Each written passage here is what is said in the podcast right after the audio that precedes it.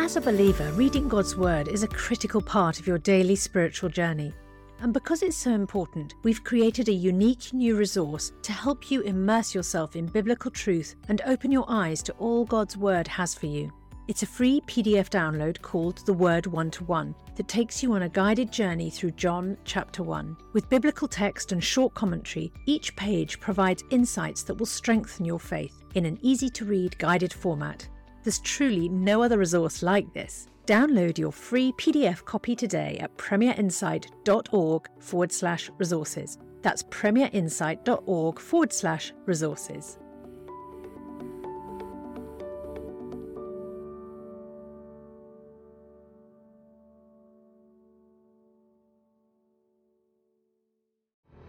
Hello, friends. I'm Rick Warren, and welcome to Spurgeon's Sermons.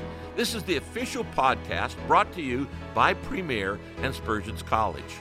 You know, the teachings of Charles Spurgeon have had a personal impact on my life in a profound way, and I'm confident they'll do the same for you. So get ready to be challenged, equipped, and guided by Charles Spurgeon, who is universally regarded as the greatest English preacher in the history of the church. How to Read the Bible, a sermon by Charles Spurgeon, Part 1. Have ye not read? Have ye not read? If ye had known what this meaneth. Matthew's Gospel, chapter 12, verses 3 to 7. The scribes and Pharisees were great readers of the law. They studied the sacred books continually, poring over each word and letter. They made notes of very little importance, but still very curious notes as to which was the middle verse of the entire Old Testament, which verse was halfway to the middle, and how many times such a word occurred, and even how many times a letter occurred, and the size of the letter and its peculiar position. They have left us a mass of wonderful notes upon the mere words of Holy Scripture. They might have done the same thing upon another book, for that matter, and the information would have been about as important as the facts which they have so industriously collected concerning the letter of the Old Testament. They were, however, intense readers of the law.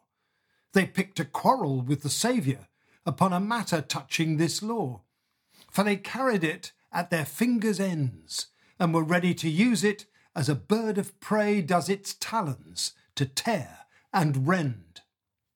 Our Lord's disciples had plucked some ears of corn and rubbed them between their hands. According to Pharisaic interpretation, to rub an ear of corn is a kind of threshing, and as it is very wrong to thresh on the Sabbath day, therefore it must be very wrong to rub out an ear or two of wheat when you are hungry on the Sabbath morning. This was their argument, and they came to the Saviour with it, and with their version of the Sabbath law. The Saviour generally carried the war into the enemy's camp, and he did so on this occasion. He met them on their own ground, and he said to them, Have ye not read?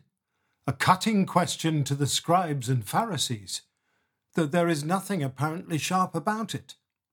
It was a very fair and proper question to put to them.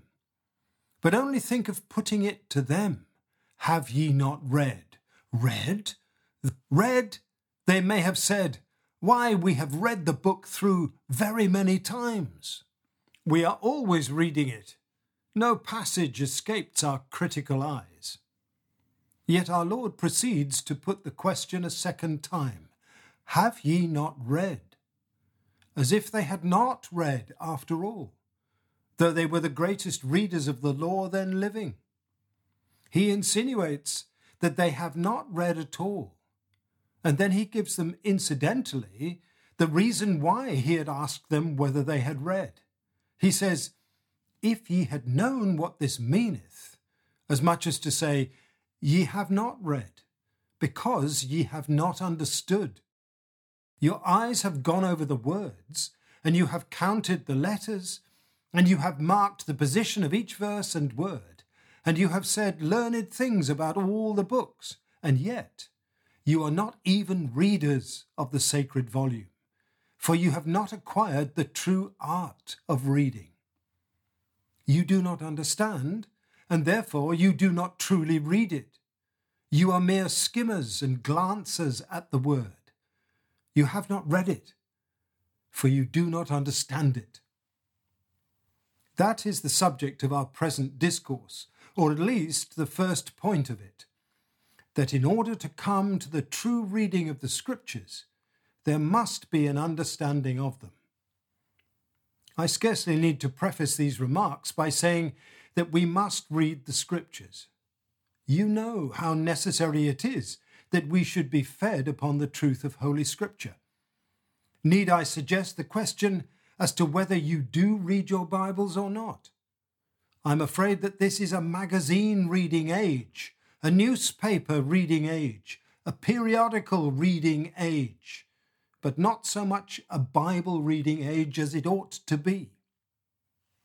In the old Puritan times, men used to have a scant supply of other literature, but they found a library enough in the one book, the Bible. And how they did read the Bible, how little of Scripture there is in modern sermons compared with the sermons of those masters of theology, the Puritanic divines.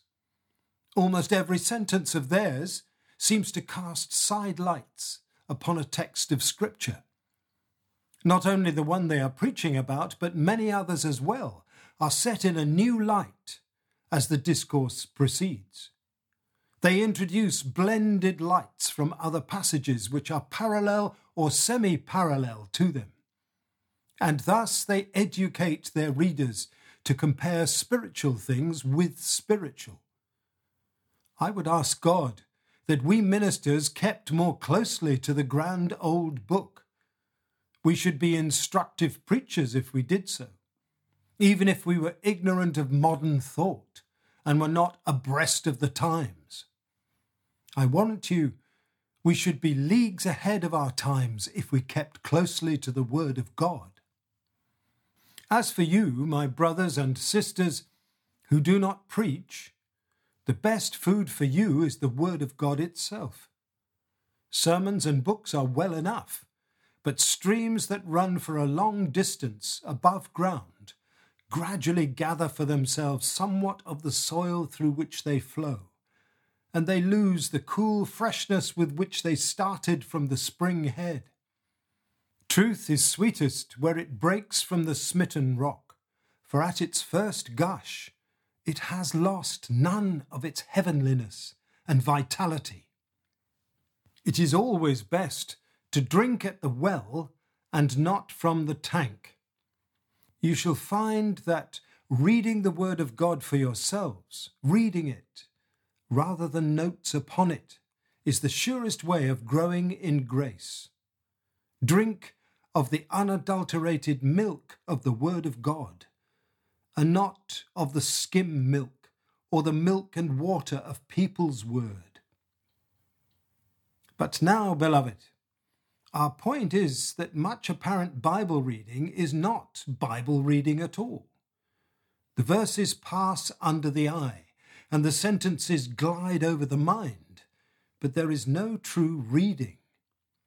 An old preacher used to say the word has mighty free course among many nowadays, for it goes in at one of their ears and out at the other. So it seems to be with some readers, they can read a very great deal because they do not read anything. The eye glances, but the mind never rests. The soul does not light upon the truth and stay there. It flits over the landscape as a bird might do, but it builds no nest therein, and finds no rest for the sole of its foot. Such reading is not reading. Understanding the meaning is the essence of true reading. Reading has a kernel to it, and the mere shell is little worth. In prayer, there is such a thing as praying in prayer, a praying that is the depths of the prayer.